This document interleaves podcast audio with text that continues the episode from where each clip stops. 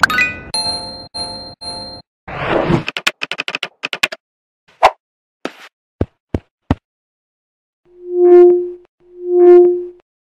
with us in Akasians Podcast. Halo Akasian, welcome back to Podcastion, podcast Akasia Session. Nah, perkenalkan nama saya Setiawan, dan kali ini saya nggak sendiri nih, saya ditemani oleh... Halo, aku Natali. Di episode kali ini kita mau ngebahas gimana sih siap menghadapi berbagai tantangan gitu kan. Nggak terus ada di dalam zona nyaman. Nah, wah menarik banget nih. Jadi keluar dari zona nyaman tuh biar kita nggak berada di satu titik doang. Kita juga bisa dapat tantangan-tantangan baru yang tentunya juga bisa meningkatkan value dari diri kita. Nah, benar banget. Tapi kita juga nggak akan bahas ini berdua. Kita akan ditemani oleh narasumber yang keren banget. Nah, Akasian kayaknya udah pada tahu sih harusnya siapa narasumbernya. Benar gak sih, Wan? Nah, tapi mungkin untuk teman-teman yang belum tahu nih gitu kan, siapa sih narasumbernya? Kita kasih clue aja dulu gimana. Clue yang pertama apa nih, Wan? Oke, nah yang pertama nih buat teman-teman yang kuliah di UBM ini pasti tahu banget nih, apalagi di jurusan akuntansi. Jadi dia ini adalah salah satu dosen di jurusan akuntansi. Betul banget. Lanjut nih, clue yang kedua apa? Oke, nah yang kedua ini narasumber kita kali ini tuh dia pernah nulis buku. Bukunya itu namanya Mahir Akuntansi. Nah, ada yang udah pernah baca atau mungkin belajar kan nih pakai buku ini khususnya di bid- dalam bidang akuntansi biaya. Harusnya udah bisa ditebak ya, siapa narasumbernya gitu kan ya. Nah, boleh nih ada clue lagi nggak nih? Oke, ini yang terakhir nih ya. Nah, beliau ini baru aja nih dapat jabatan baru di organisasi IAI sebagai wakil koordinator IAI Kompartemen Akuntan Pendidik di wilayah DKI Jakarta. Mungkin yang lain udah pada tahu nih karena kita juga udah sempat post di IG kita. Bener banget. Nah, dari ketiga clue ini, ini harusnya udah bisa kejawab ya, karena udah ketebak banget gitu. Siapa sih narasumbernya? Nah, tanpa harus tunggu berlama-lama lagi, langsung kita panggil aja. Kita sambut aja, Iwan. Ini dia Pak Ayo. Kawan. Halo Bapak, selamat siang. Gimana kabarnya? Kabar saya baik, gimana kabar Awan dan Natali? Baik, Pak. Wah, saya sih baik banget nih. Ya, apalagi sudah mau masuk kuliah ya, persiapkan diri kalian juga. Nah, tentunya kalian juga harus selalu jaga kesehatan dan kita doakan sama-sama semoga masalah COVID ini segera berlalu ya. Biar Amin. kalian bisa segera ke kampus. Kangen nggak ke kampus? Oh, kangen banget, Pak. Kangen banget. Kangen B1, Kangen banget. Pak. Oke. Ya, kangen banget dengan kampus ya. Kita doakan mudah-mudahan permasalahan Jakarta, permasalahan Indonesia ya saat ini di tengah COVID bisa segera teratasi dan kehidupan kita masuk ke era bukan normal lagi ya, ke era new normal ya. Oke. Siap. Gimana? Apa yang bisa saya bantu? Jadi gini Pak, sebelumnya kita tuh udah nge-share question box di IG Hima Akasia. Nah, dari situ tuh kita ngasih kesempatan buat kayak mahasiswa-mahasiswi akuntansi untuk tanya-tanya sedikit nih tentang Bapak. Nah, gimana Bapak siap nggak nih beberapa pertanyaan yang udah kita siapkan? Ya, sebenarnya deg-degan sih, tapi untuk mahasiswa saya, saya siap-siap aja deh. Oke, gantian ya, saya ditanya oleh mahasiswa. Oke, silakan. Apa nih yang mau diketahui tentang saya, profesi, dan kehidupan saya? Silakan. Oke, Nah, jadi gini Pak, kayaknya tuh Bapak itu tertarik banget nih sama bidang akuntansi. Itu kira-kira gimana dan sejak kapan sih Pak? Oke, kalau saya memang kayaknya kalau saya lihat-lihat saya sangat benar-benar dikatakan jatuh cinta banget ya sama dunia akuntansi itu.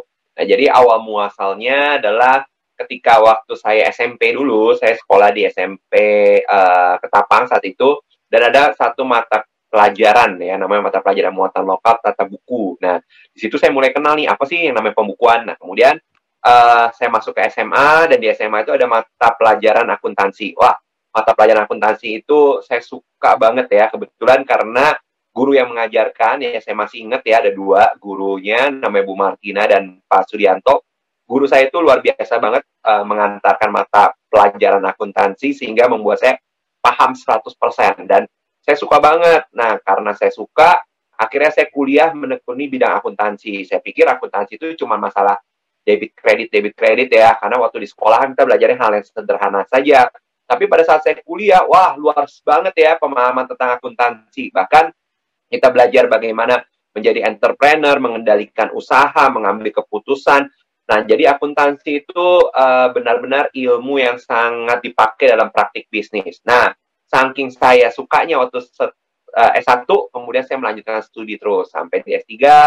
Profesi saya juga sekarang di accounting dan saya sangat suka banget sih sebenarnya. Nah, itulah uh, awal kenapa saya suka sampai saat ini. Gitu. Oke, wah, berarti bener banget nih. Jadi kayak akuntansi itu bukan hanya sekedar debit sama kredit doang. Banyak hal loh. Kamu belajar SIA juga kan ya, Wan ya, sistem informasi akuntansi. Nah itu iya. juga tuh sebenarnya karena kita belajar bagaimana kita mengkombinasikan informasi-informasi dalam perusahaan, nah sehingga menyediakan uh, informasi yang reliable. Nah, SIA-nya itu harus diperhatikan sekali. Kemudian kamu sudah dapat mata kuliah pajak, audit. Nah, luas banget kan ya akuntansi itu kan ya. Nah, jadi ya iya, luas banget. Betul, itu yang menyebabkan saya suka karena bisnis itu sangat perlu hal-hal seperti itu. Kalau saya sih ya bicara bahwa untuk mahasiswa yang kuliah akuntansi, ingat prinsip lima hal. Kuasailah akuntansi keuangan, akuntansi biaya dan manajemen, sistem informasi akuntansi, kemudian auditing dan perpajakan. Nah, kalau kamu sudah bisa menguasai, pasti kamu nanti sukses pada saat kamu terjun di industri sebagai akuntan. Wah, terus saya juga tadi tertarik nih Pak sama guru SMA Bapak, Ibu hmm. Martina hmm. sama Pak siapa tadi Pak? Sud Sudianto. Nah, itu guru Sudianto. SMA favorit saya itu. Ya, betul. Nah, kira-kira gimana sih cara belajar mereka? Apakah itu membuat Bapak tertarik jadi seorang guru? Kan Bapak sekarang juga jadi dosen juga kan? Oke. Pada saat itu sih sebenarnya uh, mata kuliah akuntansi termasuk mata mata pelajaran, sorry, mata kuliah ya, mata pelajaran akuntansi itu termasuk susah-susah gampang ya. Ada sebagian anak yang paham, ada juga bahkan banyak yang nggak ngerti. Tapi entah kenapa bagi saya mereka berdua itu bisa benar-benar deliver apa knowledge mereka dengan sabar, orang yang baik juga gitu. Nah sehingga uh, saya benar-benar paham. Nah apalagi mereka kalau ditanya sama murid-muridnya tuh ya benar-benar mau jawabnya pelan-pelan dan menjelaskan gitu. Saya suka banget sih. Nah itu mungkin yang membuat saya pada saat sekarang saya menjadi dosen atau dulu saya pernah menjadi guru saya benar-benar menteladani bagaimana mengajar akuntansi itu secara bertahap, kemudian mentransfer logikanya dulu dan seterusnya. Jadi uh, mereka yang membuat saya termotivasi. Nah, tetapi kalau untuk di bidang akuntansi secara luas ya tentunya saya memotivasi diri saya sendiri dari saya melihat industri, pengalaman-pengalaman orang sukses gitu ya. Saya merasa bahwa oh ternyata akuntansi itu kunci loh dalam sebuah perusahaan gitu kan. Nah, bagaimana perusahaan itu bisa bertahan untuk keberlanjutan jangka panjang. Nah, saya sangat suka mempelajari hal-hal itu. Nah, di situ ada dalam ilmu akuntansi. Jadi, uh, akhirnya semakin lama saya semakin suka dan dalam praktek industri pun dalam keseharian kan saya tidak hanya sebagai seorang pengajar, tetapi saya juga praktisi. Nah, saya menikmati sekali karena dari setiap hari saya menghadapi klien, automatically saya belajar hal yang baru, hal yang baru, dan saya mengembangkan apa yang saya pahami, apa yang saya miliki, dan terus berkembang sampai sekarang gitu. Jadi saya suka banget sih Awan untuk menjadi praktisi di bidang akuntansi. Oke, saya juga tadi sempat dengar nih Pak, kan kayak Bapak ngomong tadi, saya biasa nanyain ke mahasiswa, terus sekarang baik ditanya. Nah, terus kok kelihatannya kayak Bapak ini kayak suka banget gitu buat ngajak mahasiswa selalu optimis serta mengoptimalkan waktu belajar dalam kuliah akuntansi. Terus kenapa ya Pak ya? Apalagi kan oh, iya, saat iya, pandemi kan mungkin orang-orang lagi pada males-malesan kayak males banget gak sih buka Zoom buat belajar? Itu gimana cara Bapak buat mengoptimiskan? Eh mengoptimalkan. okay, kuliah iya betul. Nah kalau saya sih ya berpikir gini kalian walaupun sekarang lagi lagi zoom di rumah udah hampir satu tahun bahkan menuju satu setengah tahun ya kalian belajar di rumah Nah, tentunya itu menjadi sebuah perubahan pola belajar mengajar. Nah, tentunya kami sebagai pengajar ya, baik ada guru di level sekolah atau ada dosen di level universitas, kita juga berupaya untuk memaksimalkan apa yang kita deliver dengan keterbatasan untuk tidak bisa tatap muka, tetap maksimal. Nah, jadi sayang sekali kalau kalian yang sekarang lagi kuliah dan tidak menggunakan waktu kalian untuk belajar secara maksimal kita cuma mengalami perbedaan apa sih? Perbedaan metode pembelajaran kok gitu kan? Karena biasanya dengan secara onsite kita bisa tatap muka interaksi langsung. Hal ini secara online kita pun sebenarnya dengan online zoom atau kita menggunakan uh, meet gitu ya kita masih bisa tanya jawab cuman memang uh, kita tidak berinteraksi dalam satu ruang yang sama gitu kan? Nah anda di rumah saya di mungkin di rumah saya dan seterusnya. Nah, maksimalkan juga tentunya uh, apa yang kamu dapat di kuliah karena kan kamu belajar itu dari dosen itu banyak yang bisa kamu gali loh. Jadi kalau kamu bayar kuliah itu bukan cuma sekedar kamu dapat nilainya, tapi kamu dapat ilmunya. Makanya setiap kali saya ngajar, saya selalu bilang, walaupun kalian tutup kamera, tolong posisikan senyaman mungkin kamu di rumah untuk belajar, mengikuti pembelajaran saya, mengerjakan soal. Nah, kita cuma bermasalah beda beda apa? Beda metode saja saat ini. Jadi kalau saya punya saran buat kalian yang lagi belajar online, terus semangat ya. Walaupun memang ada kadang-kadang sisipan-sisipan motivasi yang membuat kita down ya nggak apa-apa lah. Satu dua kali kita butuh itu gitu ya. Kita perlu lari daripada rutinitas kita. Tetapi selalu ingat bahwa uh, waktu itu tidak berjalan mundur berjalan maju. Jadi satu setengah tahun. Kalian yang tadinya duduk Awan dan Natali sekarang udah di semester 4 berarti tadinya itu kalian ada di semester 2 ya kan di semester 2 sekarang udah semester 4. Kamu bayangin nggak sih? Nanti kamu masuk ke kampus lagi udah semester 5. Jadi serasa dari 2 ke 5 gitu kan. Ya betul ya Natalia ya, ya awan ya. Nah artinya apa? Kita waktu nggak jalan mundur loh. Apa yang kamu buang-buang selama satu setengah tahun itu nggak akan pernah bisa ulang lagi. Jadi selama kamu belajar di rumah kalian semua, optimalkan waktu kalian ya. Gayanya boleh berubah, tapi tetap semangatnya sama. Misalnya pas lagi dengerin dosen, saya lagi sambil mengerjakan yang lain loh, ya nggak apa-apa kalau kamu bisa multitasking seperti itu. Tapi apa yang tertinggal kamu kejar sendiri. Jadi anggaplah ini bukan suatu keterbatasan loh, kesempatan ini malah apa? Anggap sebagai suatu momen kamu bisa um, apa ya mengekspresikan cara lain dalam belajar. Jadi jangan dianggap ah sekarang lagi online berarti ini ada titik kelemahan nih. Ya udah saya nggak usah maksimal. Bukan, tetapi dengan sekarang kondisi seperti ini, kamu dipaksakan untuk masuk kepada era apa? New normal kan, pembiasaan baru, adaptasi baru.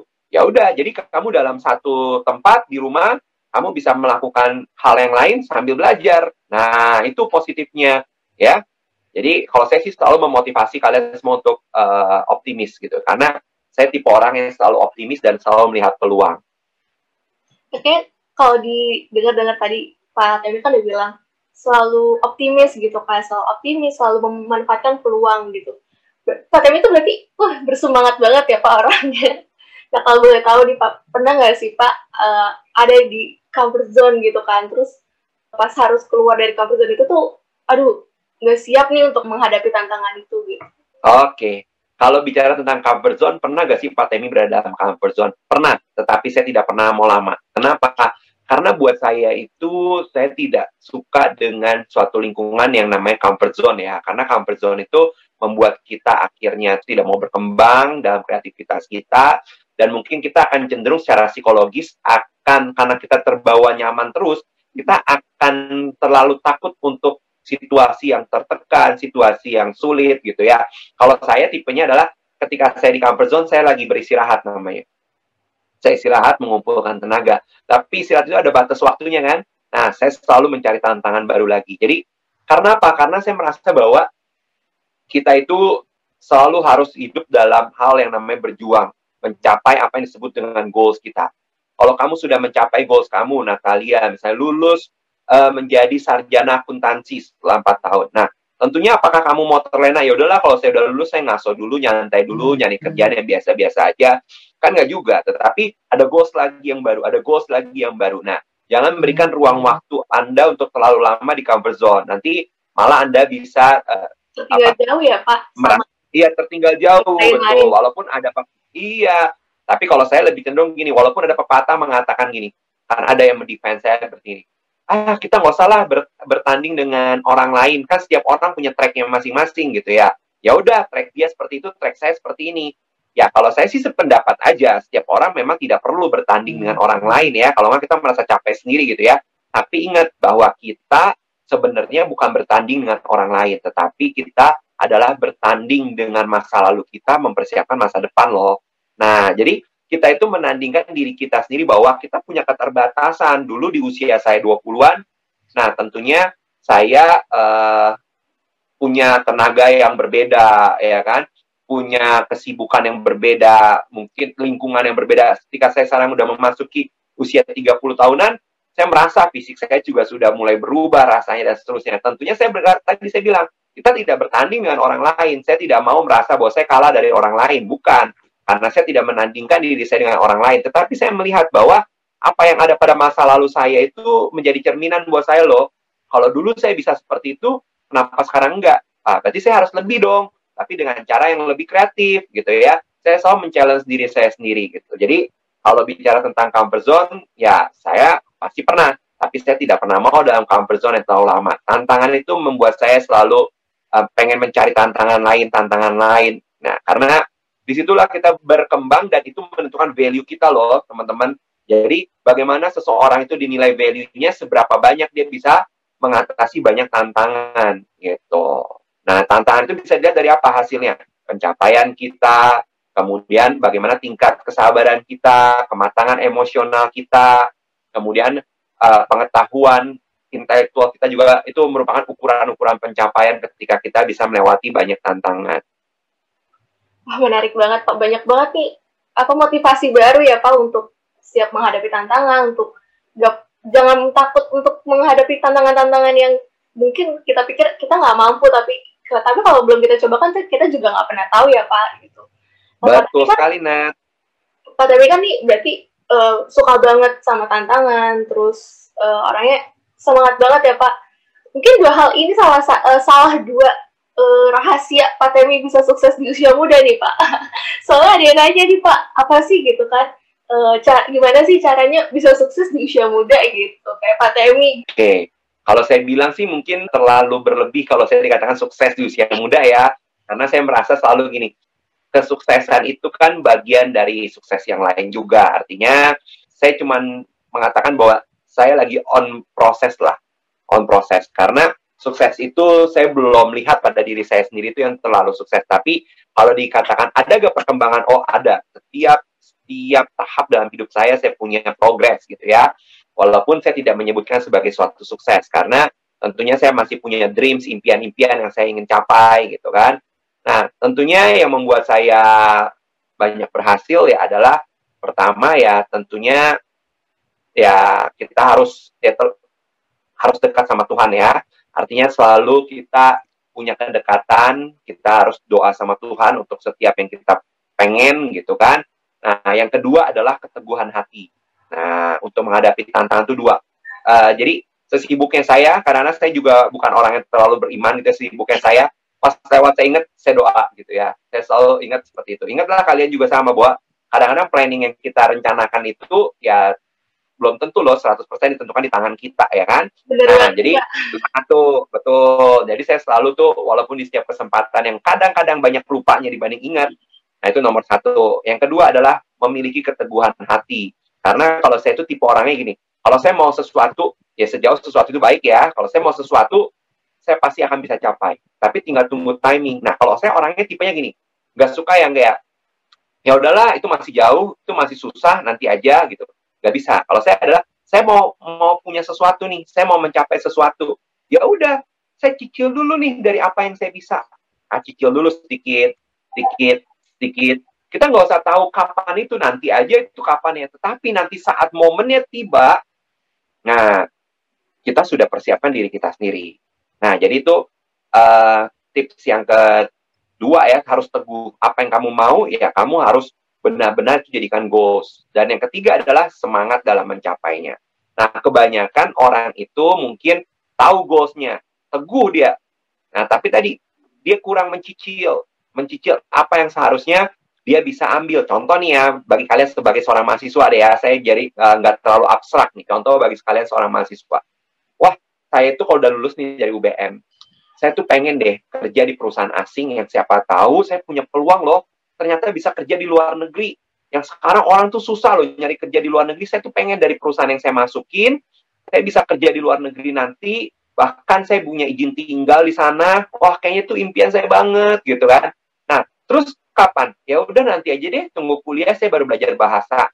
Nah, uh, kayaknya kata orang akuntansi itu harus bisa pajak. Ya udahlah tunggu kuliah nanti selesai aja udah empat tahun, saya baru mau nih ambil brevet. Lah, kalau semua ditunggu, ya kan nanti ibaratnya perusahaan multinasional kan saya kerjanya masih kalau Natalia sama Awan kan kerja mungkin sekarang semester 4. Ya anggaplah kerja masih dua tahun lagi gitu ya. Ya kerja dua tahun lagi nih katanya. Kita katanya harus cari pengalaman dulu satu dua tahun. Berarti empat tahun lagi. Ya iyalah, nanti empat tahun lagi deh pas saat saya mau melamar pekerjaan di perusahaan multinasional yang saya pikir bisa keluar negeri itu nanti empat tahun lagi ya udah nanti aja tunggu empat tahun saya baru belajar bahasa saya baru ambil yang dibutuhkan. Nah itu saya nggak seperti itu orangnya. Kalau saya mikir gini oke okay, nanti di tahun empat tahun lagi atau lima tahun lagi atau mungkin enam tahun lagi atau nggak tahu kapan nanti saya pasti bisa deh masuk perusahaan besar yang mana perusahaan itu banyak orang asing. Kemudian perusahaan itu mungkin multinasional. Eh saya tiba-tiba bisa uh, diterbangin ke company-nya dia di induknya, di parents company-nya mungkin di Jepang, di Korea, di Australia, di Amerika, mungkin bahkan yang dekat-dekat di Singapura. Pengen banget deh Terus saya katanya orang bisa kerja di sana enam bulan, terus balik Indonesia. Wah, saya pengen banget gitu kan. Nah, kalau saya akan gimana? Saya mulai sekarang gini, ah, pokoknya bahasa Inggris saya itu harus lancar. Nanti kalau saya di interview tuh, saya udah terbiasa. Ya udah, saya mau ambil belajar dari... Iya, saya mau dari YouTube deh denger-denger dulu karena les sekarang lagi mahal. Ya udah, belajar. Eh, kata orang ya, perusahaan di luar itu selain kita punya bahasa, saya harus punya soft skill yang lain loh. Apa ya? Public speaking saya bagus gak ya? Presentasi saya bagus gak ya? Ah, coba ah. Saya kalau ada tugas, saya mau buat yang bagus. Biar teman-teman tuh kayak kagum gitu loh. Jadi saya pengen coba rasanya kayak gimana ya. Nah, atau uh, kata orang harus bisa pajak loh. Sekarang kita nggak cuma hmm. lulus dengan ijazah. Apa ya yang saya bisa tabung nanti? Padahal saya belum tahu loh kapan saya akan melamar ke perusahaan itu. Saya belum tahu bahwa apa sih spesifikasinya. Tapi setidaknya saya nggak mau tinggal diam nunggu nanti. Sekarang saya udah prepare. Gitu. Nah, jadi mungkin ada sedikit uh, motivasi buat kalian ya. Banyak yang nanya sama saya, Pak Temi, kok kayak produktif banget sih nulis buku? Contohnya deh Pak, buku yang pertama Bapak gitu buat ya.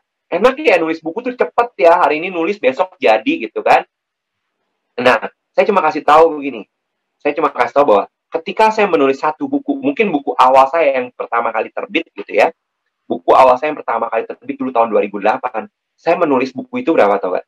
Saya menulis buku itu kurang lebih lima tahun loh, baru menjadi sebuah produk buku. Nah, jadi orang melihat hanya, wah, oh Temi ternyata udah bisa nulis ya. Ya, sama mungkin uh, mungkin Natalia belum coba dapat mata kuliah namanya lab. Kalau di Universitas Bunda Mulia ada namanya lab akuntansi keuangan dan akuntansi manajemen itu semester 5. Nah, mungkin Natalian ini nanti akan menjadi angkatan ketiga dalam mata kuliah yang untuk kurikulum itu gitu ya. Nah, angkatan yang pertama itu di UBM itu tahu persis banget. Uh, saya pernah cerita bahwa buku itu keluar, itu kan dia mereka semester 5. Saya mempersiapkan buku itu sekitar dua tahun sampai dua setengah tahun untuk jadi sebuah buku. Nah, jadi itulah salah satu yang saya bilang tadi. Saya tidak pernah tahu kapan sih mau gitu ya tapi saya selalu mencicil sehingga pada saat timingnya ada saya udah siap nah itulah keteguhan saya dan juga saya selalu semangat itu yang saya lakukan gitu berarti kita misalnya ada planning nih aduh pengen menjadi big four atau mungkin kerja di uh, perusahaan-perusahaan internasional lainnya gitu dipersiapkan dari sekarang ya Pak mumpung waktunya kita tuh untuk belajar kayak gitu nah, betul sekali Net hmm. nah berarti untuk um, mencapai kesuksesan nggak hanya dari usaha diri sendiri aja ya Pak, tapi paling utama banget berarti hubungan kita sama Tuhan ya Pak. Karena yang menentukan oh, juga banget. Dan itu kadang-kadang jadi bumper saya. Makanya kenapa saya urutkan itu di nomor satu. Karena kadang-kadang itu menjadi bumper saya saat saya gagal. Karena saya nggak selalu berhasil loh dalam setiap langkah saya. Jadi itulah menjadi bumper saya untuk saya bisa menerima bahwa apa yang saya planningkan dengan baik yang saya rencanakan itu belum waktunya. Nah, kalian kamu pernah gak Nat, merasa begini misalnya nih, saya pernah nih ya kalau saya nih, ah saya berharap banget mata kuliah ini dapatnya A, gitu kan. Tiba-tiba mata kuliah ini dapatnya A minus. Apa? Iya bisa dong, kamu bisa memprediksi gini. Aduh, saya harusnya lulus nih. Ternyata saya udah berjuang susah-susah nih, mata kuliah ini susah banget. Saya berjuang pengen lulus, pengen C. Ternyata kenyataannya D. Atau mungkin, ah saya pikir bisa A. Ternyata malah nilai B, gitu kan B ya kalau di UBM kan dari A ke B gitu kan. Nah, kadang-kadang kita kayak merasa aduh kok kayaknya nggak adil kok kayaknya gagal gitu ya. Nah, itu saya sering ngalamin yang namanya kegagalan-kegagalan gitu. Tapi saya tidak pernah rasa kecewa karena buat saya tadi bempernya nomor satu.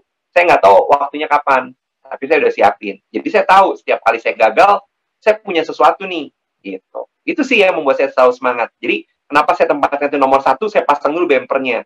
Jadi kalau nanti berhasil, saya senang, ya berarti saya udah dipercaya untuk itu. Kalau saya gagal, saya nggak nggak patah semangat, terus aja jalan. juga ya Pak, karena tahu nih berarti kan uh, belum waktunya. lagi gitu kan ya Pak. Betul. Jadi aneh kalau saya lihat kadang-kadang ada orang yang suka perhitungan misalnya gini, ah kayaknya belum waktunya, saya nggak mau mulai dulu ah takut rugi nanti, takut saya buang-buang waktu.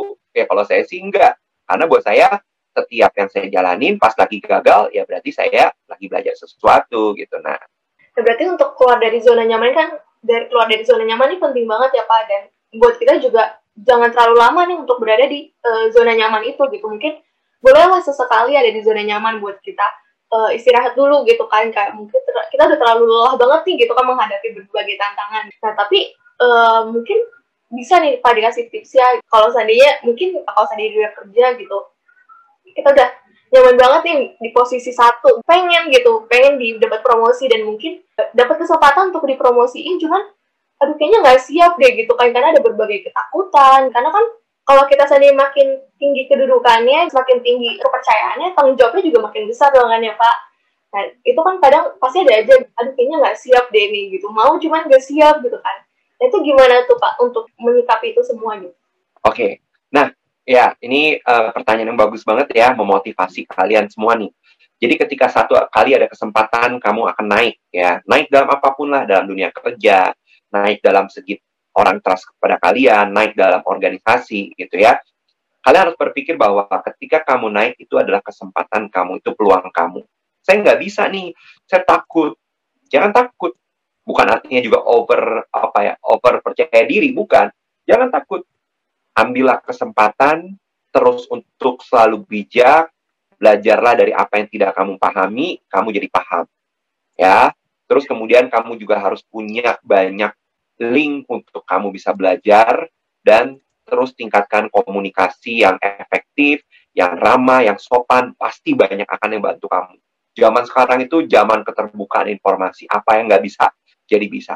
Besok saya mau disuruh misalnya di challenge sama Natalia, e, Pak Temi besok itu dong buatin stick, wah saya langsung belajar sekarang. Dari orang bisa, dari YouTube bisa, semua bisa ya. Jadi tidak ada sebuah tantangan yang tidak bisa kita coba. Bukan kita bukan bukan kita pasti lewat semua tantangan ya enggak. Tidak ada tantangan yang tidak bisa kita tidak coba harus coba. Nah tapi apakah berhasil atau tidak memang itu belum tentu. Tapi semua tantangan pasti bisa dicoba. Nah makanya apa sih kunci-kuncinya? Tadi kemampuan kamu pribadi.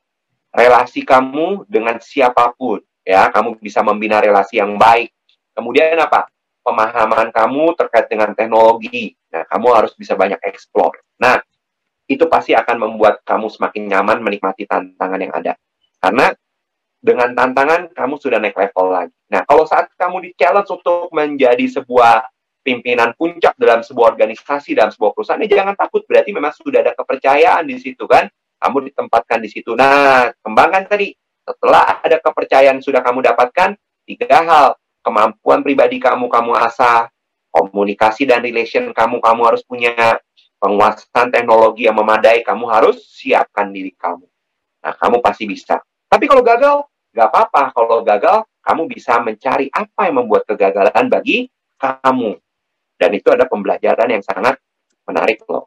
Gitu. Jadi pembelajaran yang Natali dapatkan itu apa sih pembelajaran yang paling mahal? Pembelajaran paling mahal itu bukan saat kamu belajar uang kuliah walaupun mahal ya Nat ya. Kalian tapi bukan paling mahal itu.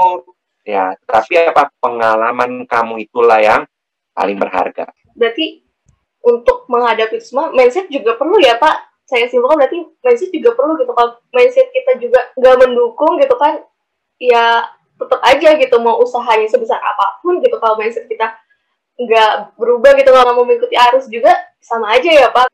Betul banget. Mindset itu penting ya miliki mindset yang positif. Nah, banyak orang yang sebenarnya mampu bisa, tapi selalu merasa dirinya sempit, kecil gitu ya. Sayang sekali. ya. Batas kamu harus bisa lebih luas dari yang dia pikirin ya Pak.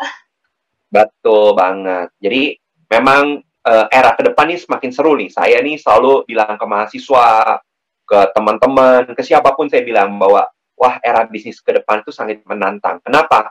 Setelah melewati masa COVID ini atau kita sebut dengan apa ya era kehidupan normal, itu bisnis itu tanpa disadari secara culture udah berubah. Nah, ditambah lagi kalian adalah generasi yang generasi Z gitu ya katanya ya. Nah, itu yang memang sangat punya ciri khas sendiri. Mungkin kalau kalian, kalau saya lihat taste-nya ya mungkin generasi Z campur-campur dikit lah ke atasannya ya, maksudnya masih mirip. Tapi kalau yang kamu lihat anak-anak sekarang di SMP, di SD, oh, udah diterpa dengan belajar online, kemudian karakter mereka sebagai generasi yang teknologi gitu ya, bisnis ke depan itu luar biasa sekali. Nah, kalau kita yang sekarang ini, kalau saya yang sumur ini sudah males lagi untuk berkembang, wah, saya bisa kalah tempur di tengah jalan ya. Nah, kalian pun sama. Challenge kamu tuh bukan cuma si Setiawan di sebelah kamu, teman-teman kampus kamu, teman-teman se-Indonesia yang belajar akuntansi, atau dari luar negeri bukan kamu kadang harus lihat ke bawah loh adik-adik kamu yang sekarang di SD di SMP itu challenge kamu nantinya. Nah mungkin kamu merasa ini ah mereka belum bisa apa-apa sekarang gitu ya. Ah, tenang. Setelah nanti 10-15 tahun lagi kamu siap-siap kalian. Nah jadi oleh karena itu saya bilang selalu menantang diri kalian sendiri ya. Karena tantangan kamu nggak jauh di bawah kamu. Kamu lihat ke bawah mereka sudah siap men-challenge kamu ya. Itu. Saya selalu begitu. Makanya saya sampai sekarang terus semangat. Walaupun apa ya uh, usia maju semangat tetap harus maju. Nggak mau kalah nih nanti sama Setiawan nama Natali yang udah lulus S1 nanti ya. Jadi semangatnya harus terus. Nah kalian juga sama. Tantang diri kamu sendiri apa? Lawan saya bukan mereka bukan ini bukan ini. lawan saya diri saya sendiri. Kalau saya untuk memotivasi saya gimana caranya? Wah dunia itu makin sulit loh. Lihat ke bawah udah kelihatan. Wah yang SD, yang SMP, sekarang di bawah sudah siap menyusul kamu nantinya. Benar banget nih kata Bapak nih, yang tadi. Tidak ada sebuah tantangan yang tidak bisa kita tidak coba. Nah, ya. terus apalagi kan sekarang ini, kata Bapak tadi juga, kultur bisnis sudah berubah, terus kita juga jangan malas-malasan untuk berkembang. Terus nih Pak, saya mau nanya, kan tadi dimention di awal pekerjaannya banyak yang kayak saya tadi bilang. Nah, terus gimana sih Pak cara Bapak buat menyikapi waktunya atau mungkin gimana cara Bapak buat mengatur time management Bapak di tengah semua kesibukan Bapak itu? Karena kan banyak banget ya Pak, dari dosen, terus uh, aktif di organisasi IAI gitu kan, terus uh, bikin YouTube juga, dan ada apa uh, ya. praktisi juga ya kan ya Pak gitu kan, itu kan ya. butuh uh, ngatur waktu sebagus mungkin gitu untuk bisa mengatur semuanya tuh. Okay. Jadi nggak ada yang miss satu gitu. Oke, okay. uh, eh, entah gimana ya, itu, nah itu banyak sih yang bertanya sama saya. Tem, kok kayak tiap hari lu masih kelihatan itu sibuk banget gitu ya. Nah, bahkan pada saat libur, saya bisa sibuk, bisa libur, tergantung. Saya bisa libur, bisa sibuk, tergantung ya, tergantung maunya saya gitu ya.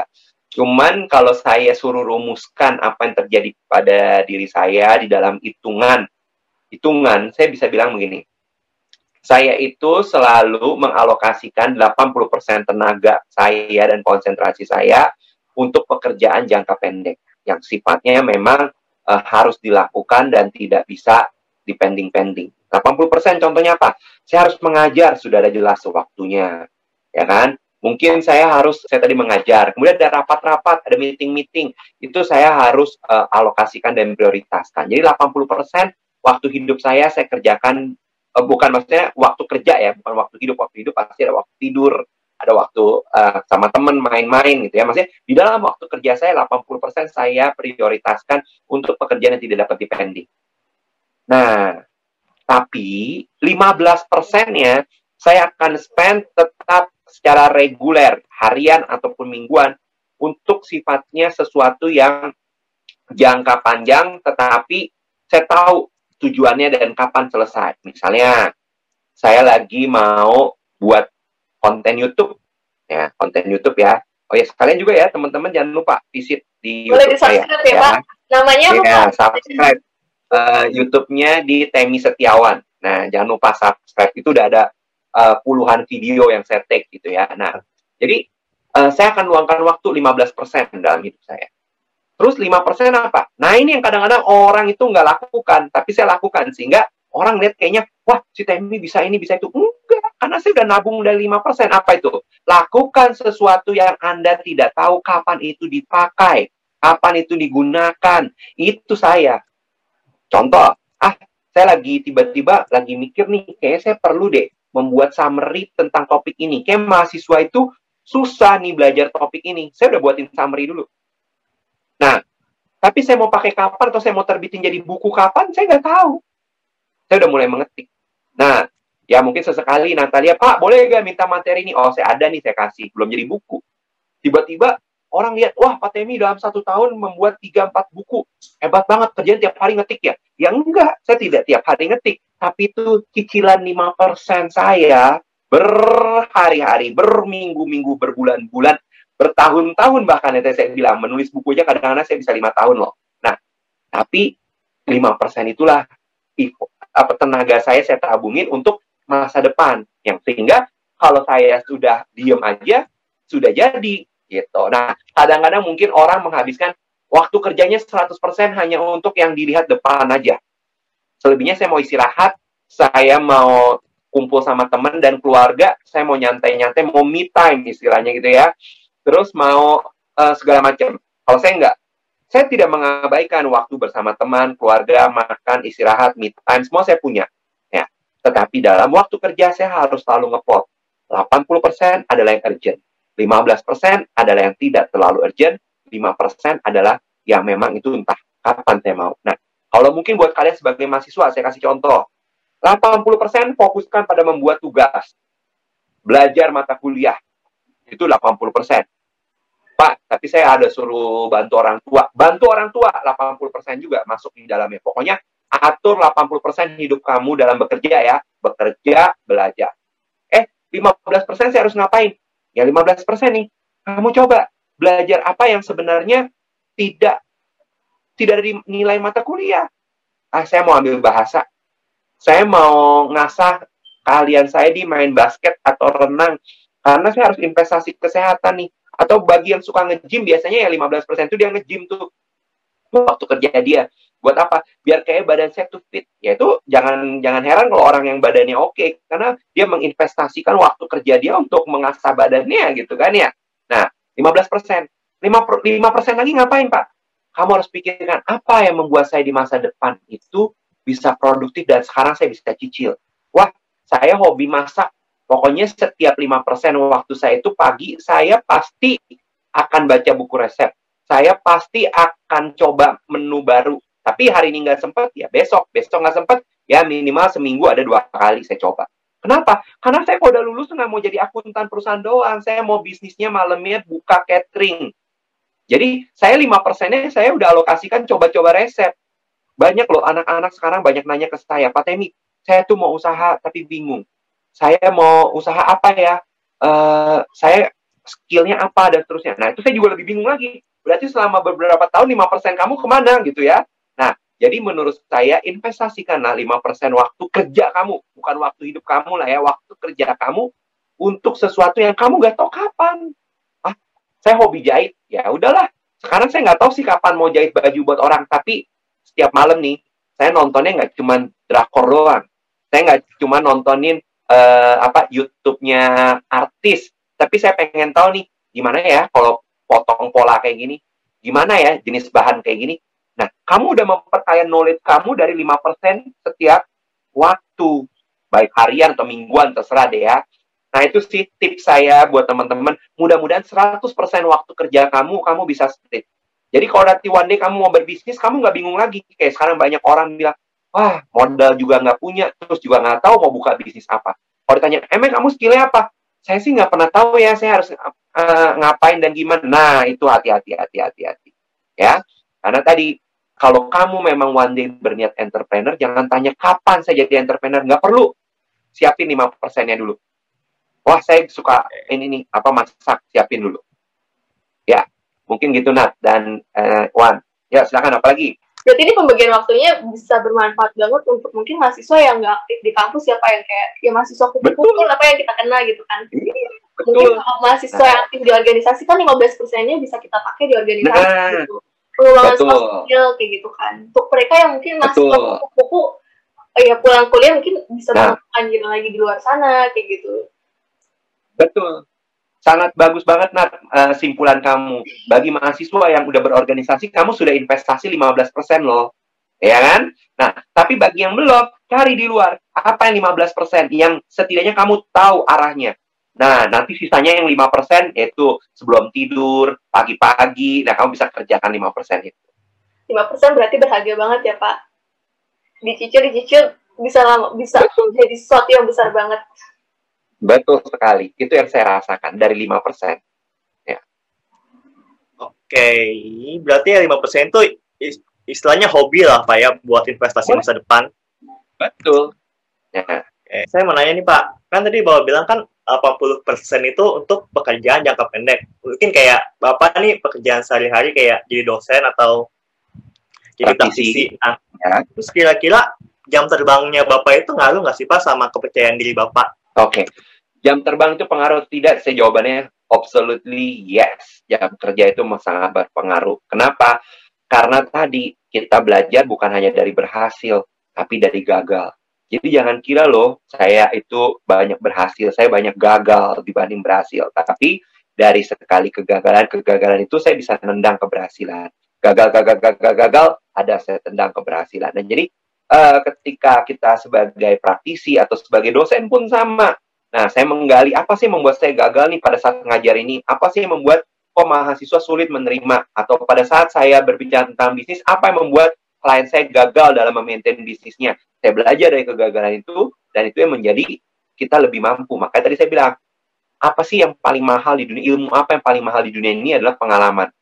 Ya, jadi bukan uang kuliah. Pengalaman itu yang jauh lebih mahal. Sehingga itu yang membuat eh, kita memiliki value nilai jual ya jadi orang kalau membayar kita mahal udah nggak ragu wah ini orang udah udah oke gitu kan sangat pengaruh jam terbang Terus gimana nih Pak, kalau misalkan buat mahasiswa-mahasiswa semester akhir nih, kan dia belum tentu kan, eh belum ada jam terbang kan. Terus Hmm. gimana dengan dia ntar ditabrak dengan pekerjaannya atau nyari kerjanya kan sekarang juga nyari kerja lagi susah nih Pak. Gimana ya kira-kira? oke ya itulah mahasiswa yang fresh graduate itu adalah mahasiswa yang nol jam terbang mulailah jam terbang ke titik satu gitu jadi jam terbang itu memang dimulai dari kalian di fresh graduate. Nah cuman yang saya kadang-kadang suka agak ketawa sendiri adalah banyak orang yang fresh graduate masuk dalam lingkup kerja dan mereka selalu berpikir kerja itu adalah uang. Jadi nggak mau lembur. Kalau lembur harus dibayar. Tidak mau ekstra ini itu. Karena bagi mereka apa yang dia bayar ya dia akan keluarkan tenaganya. Itu sebenarnya kadang-kadang ya. Kadang-kadang. Saya tidak bisa generalisir 100% kadang-kadang itu adalah fatal. Salah yang fatal. Kenapa karena di situlah peluang kamu harus melihat itu yang 15% tadi. Kamu tidak bisa menilai bahwa sesuatu itu yang dibayar lah yang saya kerjakan. Sometimes yang tidak dibayar itu jauh value-nya lebih mahal. Contoh nih kamu kerja di kantor pulang jam 6 jam 5 jam 6 tiba-tiba bos kamu bilang ikut saya meeting yuk. Kamu akan saya minta tolong untuk nyatetin meeting saya dengan klien. Nah, mungkin Natalia atau Awan yang nggak paham, misalnya kalau kalian nggak paham, kamu akan merasa bete. Aduh, jam 6 waktunya saya udah pulang, harusnya bisa ketemu teman, ketemu pacar, harusnya bisa makan di rumah, mandi, ngaso, tidur gitu ya. Ini bos minta saya nih untuk nyatetin meeting dia, kayak dia nggak bisa nyatet sendiri aja gitu kan. Nah, salah loh sebenarnya, di situlah kamu punya 15%. Ketika kamu meeting, dan kamu mendampingi beliau, kamu belajar banyak dari apa yang diperbincangkan. Dan kamu nambah knowledge yang nggak pernah ada di kelas. Mau di kelas akbi, admin, keuangan, advance, ya, nggak ada. Itu ilmu industri. Nah, itulah 15% saya bilang. Jadi, kalau kamu tadi bilang, Pak, gimana nih kita yang nanti mau lulus, fresh graduate, ya jangan takut dengan nol jam terbang. Itulah starting awal kamu di satu. Nah, jadi kalau kamu kerja kantoran cuma sehari 8 jam dan kamu berharap dibayar 8 jam dan kerja 8 jam, berarti kamu sehari 8 jam. Teman kamu mungkin ngelembur dan ekstra capek sampai jamnya sehari 12 jam. Berarti jam terbang aja udah beda. Dia tambah 4 jam per hari, kamu cuma satu jam 8 jam. Nah, jadi kalau saya bilang selama kamu masih baru lulus, itulah masanya kamu belajar banyak. Ya, di situlah serunya untuk menjadi apa pemula dan saya yakin selama jalan yang kamu jalanin sesuai pasti kamu bisa berhasil di bidang kamu apa pun profesi kamu. Oke, berarti jangan apa-apa tuh dianggap dengan secara materi ya Pak. Kita harus meningkatkan value dalam diri kita dengan belajar dari ya mungkin ya kayak tadi Bapak bilang lembur-lembur gitu. Terus ini Pak, saya mau nanya, Bapak bisa nggak sih kasih saran nih buat kita kita yang ntar akan jadi fresh graduate yang pasti berpikir nih kalau akuntan itu hanya bekerja di dalam kantor aja jadi kayak di dalam di dalam lah nah padahal kan di bidang akuntansi masih banyak yang bisa dieksplor kayak bapak nih jadi praktisi terus jadi aktif di organisasi juga kira-kira ada nggak ya pak? Oke, nah saya pernah inform ya bahwa ketika kita kuliah di akuntansi jangan persempit cita-cita kita. Oh, saya harus jadi auditor, saya harus jadi di konsultan pajak. Enggak, lulusan akuntansi itu terkait bisnis dia bisa mencakup apa pun skupnya. Jalani sesuai dengan apa? Keahlian kamu yang kamu dapat dari universitas dan juga passion kamu. Nah, lulus akuntan itu bisa jadi auditor, pasti. Bisa masuk kantor konsultan pajak, bisa. Bisa menjadi bisnis analis, bisa. Menjadi entrepreneur, bisa banget. Kemudian kamu bisa menjadi di bagian pemasaran, bisa. Nah, jadi apa pun skupnya yang kamu suka, jangan khawatir gitu. Jadi jangan pernah melimitasi bahwa, aduh, saya lulus akuntansi salah jurusan deh kayaknya. Kenapa? Karena kalau saya lulus akuntansi ini kantor udah pada penuh, udah pada banyak akuntannya. Nah, kamu mempersempit pola pemikiran kamu. Ya, bahkan mungkin ya, saya bilang akuntan di ke depan nanti itu bukan masalah kantor, masalah profesionalitas, yaitu saya, saya bilang itu kan tes seleranya si generasi yang sekarang itu maunya apa bekerja tanpa sebuah limitasi ya jadi mau tanpa dibatasi ruang gerak tanpa dibatasi apa waktu pengen pengen ngatur waktu sendiri ya nggak apa-apa itu mungkin eranya seperti itu jadi saya bilang bahwa itu menjadi challenge baru dalam dunia bisnis nanti mungkin banyak sekali loh orang-orang akuntan itu yang kerjanya nggak di kantor apalagi tiba-tiba digebrak dengan peristiwa apa? Work from home sekarang gara-gara COVID. Orang udah biasa kerja di rumah sekarang. Nah, nanti uh, Natalie mau jadi akuntan, mau ngelamar di perusahaan, menjadi akuntan perusahaan. Dia pasti belum tentu mau dinego. Nat, mau gak kerja di kantor, masuk jam 9, pulang jam 5? Natalie bisa bilang, gak usah pak, apa sih yang perlu saya catat sini? Kirim pakai Gojek, Gosen. Ya, seminggu dua kali saya kerjain di rumah. Sambil ngapain? Sambil saya mau bangun bisnis catering saya. Tadi 5% Natali misalnya masak. Nah, jadi pokoknya saya bisa kerja di perusahaan Bapak. Pokoknya dokumen seminggu dua kali kirim ke saya. Tahu beres akhir bulan. Terus hari-hari ngapain? Hari-hari lainnya saya mau buka catering. Gitu. Nah, makanya saya bilang tadi ya, akuntansi jangan dilimitasi pemikiran kita bahwa dia akuntan kerja di kantor. Pokoknya jamnya sekian, jadi auditor, konsultan pajak. Enggak. Kadang-kadang sekarang banyak pemain-pemain bisnis ya, baik itu bisnis uh, retail, bisnis jaringan, pokoknya semua background dari accounting itu kita ambil nalarnya. Karena bangku kuliah itu tidak menjamin sebuah keberhasilan kamu, tapi hanya memfasilitasi. Ya, dan ilmu di, prak, di teori belum tentu sama dengan di industri.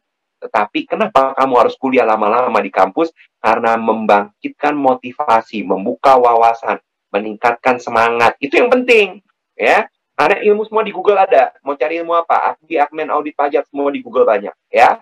Tetapi kamu di pola biar kamu bisa tertib waktu.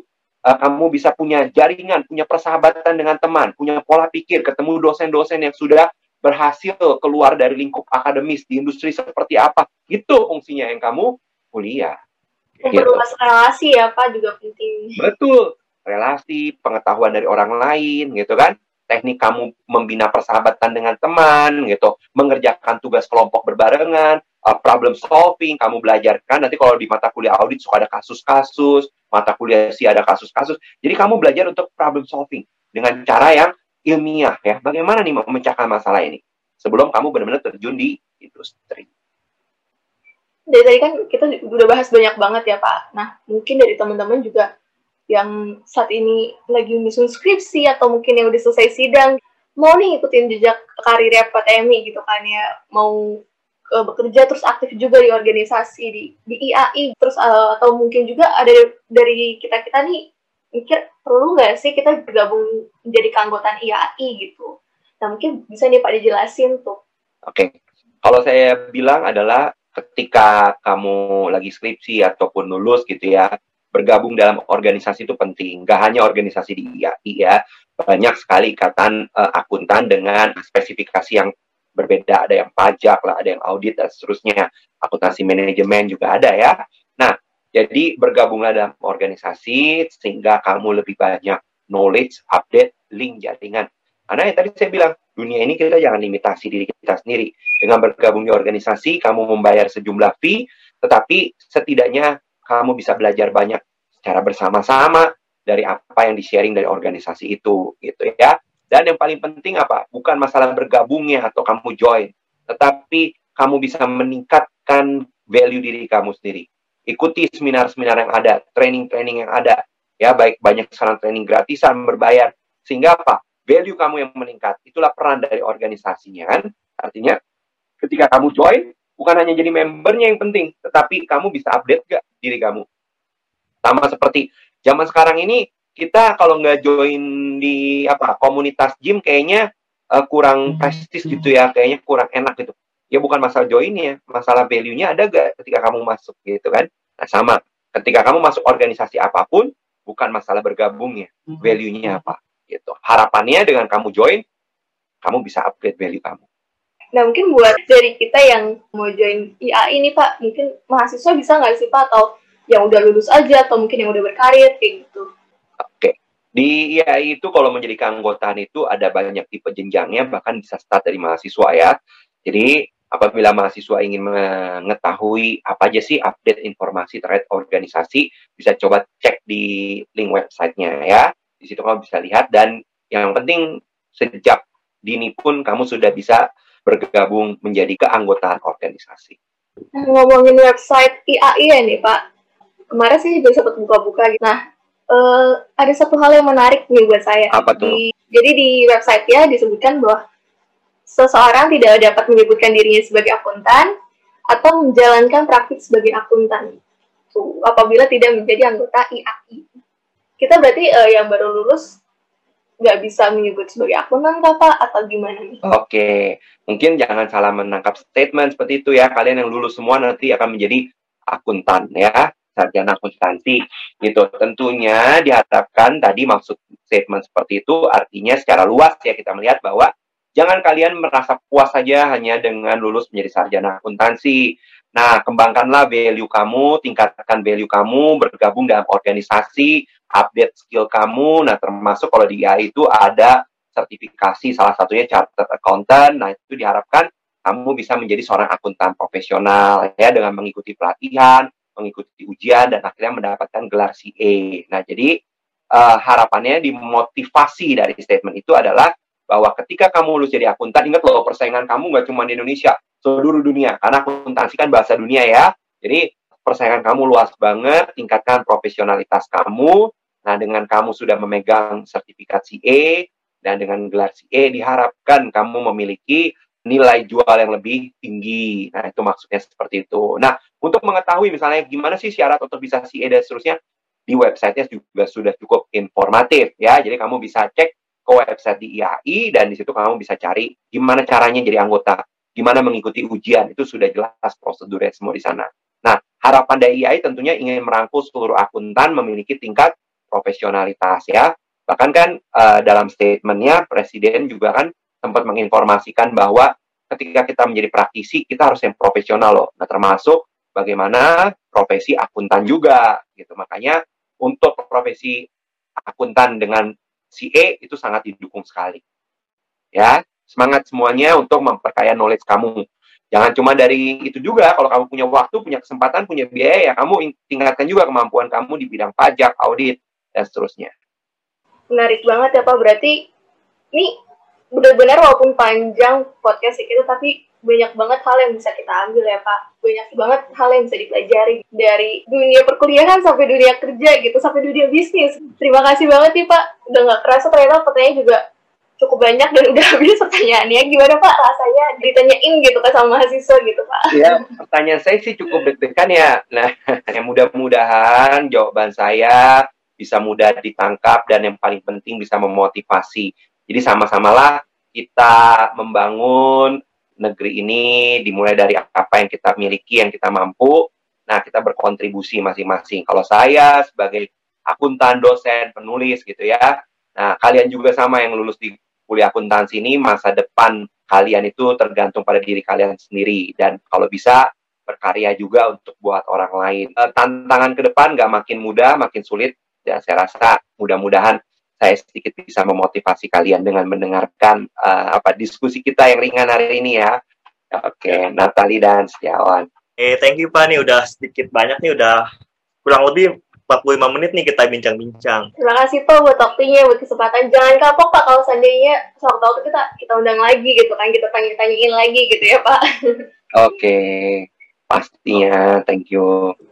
Nah, banyak banget nih kan yang bisa kita dapat dari hasil bincang-bincang sama Pak Temi tadi. Nah, kalau dari Awan gimana nih, Bang? Wah, kalau dari aku sih banyak banget nih. Jadi misalkan nih, kalau kita dapat kesempatan buat naik jabatan atau naik tingkat nih dalam sebuah organisasi, kita tuh jangan takut buat ambil kesempatan itu. Justru dalam kita mengambil kesempatan itu, kita dapat belajar banyak. Misalkan kayak nanti kemampuan pribadi kita meningkat, terus juga kita dapat memperbanyak relasi. Terus kita juga harus meningkatkan pemahaman teknologi apalagi di dunia sekarang ini kultur bisnisnya udah sudah berubah jangan malas untuk berkembang nah terus ada satu kalimat yang menarik dari Pak Temi Pak Temi bilang tidak ada sebuah tantangan yang tidak bisa kita tidak coba nah ini menarik banget karena ya sebenarnya sih apa sih salahnya kita ngambil tantangan toh juga kalau berhasil ya bagus kalau gagal ya kita bisa belajar dari pengalaman itu karena pengalaman adalah ilmu yang paling mahal. Gimana nih dari Natalia sendiri? Kalau dari aku juga kurang lebih sama sih sama kayak awan. Mungkin aku udah nambahin kalau dari aku sama kunci kesuksesan gitu tadi. Benar-benar diingetin untuk uh, apa ya, segala yang kita dapat, segala yang kita pegang saat ini tuh semuanya balik lagi gitu. Semuanya dari atas gitu. Kalau Tuhan gak ngizinin, kalau Tuhan gak kasih juga kita nggak mungkin dapat itu semua kan. Dan dari situ baru dari usaha kita, dari kemampuan kita, dari semangat kita gitu dan jangan pernah untuk lelah sih gitu harus semangat terus karena kalau nggak semangat juga ya semua keinginan kita tuh ya ya udah angan aja dan juga untuk di dunia kerja sih ini kayak aku banget bener ingetin untuk kerja tuh kalau aku kurang nggak hanya uang gitu kan nggak hanya uang nggak hanya sekedar gaji bonus bukan secara material deh tapi uh, justru hal-hal yang nggak ternilai secara material itu tuh yang value-nya justru lebih mahal. Itu setuju banget sih, karena mungkin di saat kita harus lembur, kita harus diminta bantuan untuk hal lain gitu. Yaitu kita bisa dapat pengalaman baru dari situ, dapat hal-hal yang mungkin kita nggak akan bisa dapat dari luar sana. Gitu. Dan juga yang paling penting itu time management. Nah ini penting banget sih buat teman-teman karena kan sekarang juga ada kuliah lagi, kuliah online lagi gitu. Mungkin ada yang waktu kuliahnya masih berantakan kan ya, jadi bisa diatur tuh 80% untuk hal-hal utama, untuk belajar, untuk kuliah, untuk ngerjain tugas, atau untuk uh, bantu orang tua. Nah, baru 15% yang lagi nih uh, kita kembali lagi untuk hal-hal yang lain. Bisa untuk kita organisasi. Nah, mungkin untuk teman-teman yang nggak ikut organisasi di kampus, nggak nggak aktif gitu, bisa tuh kembali lagi untuk kegiatan lain gitu kan. Misalnya kemampuan masak, mungkin kemampuan nyanyi, bermain musik kayak gitu tuh bisa diasah lagi karena uh, siapa tahu beberapa tahun kemudian itu bisa menjadi salah satu sumber pemasukan kita ya Wan dan baru yang terakhir adalah lima persen yang ini gitu walaupun cuma lima persen gitu kan terlihat sedikit cuman kalau sedikit kita bisa bayangin setiap hari lima persen lima persen lima persen gitu itu kita kumpulin sama bertahun-tahun itu sampai di waktu yang tepat itu bisa jadi value yang besar banget sih tuh pembagian waktu yang menarik banget. Nah, kalau dari teman-teman Akasia gimana nih? Okay. Apa aja yang didapat? Nah, mungkin bisa ditulis di komen ya, Wan, apa aja yang didapat, apa yang menarik gitu. Nah, udah, udah kerasa banget kita udah bincang-bincang udah lama banget. Jangan lupa untuk teman-teman uh, untuk subscribe, subscribe YouTube kita Akasia Datu BM Serpong. Boleh juga di-subscribe uh, YouTube-nya Pak Temi, Temi Setiawan. Nah, buat Akasia nih yang belum nonton episode perdana, yuk langsung ditonton. Terus juga Jangan lupa follow IG Hima Akasia at akasia.ubm.serpong supaya kalian bisa mendapatkan update-update menarik seputar akuntansi. Terus juga jangan lupa subscribe, like, and share. Pasukan internal UBM, jangan lupa untuk isi kuesioner yang ada di description box di bawah ya. Akhir kata, saya Setiawan. Dan saya Natalia, pamit undur diri. See you! See you!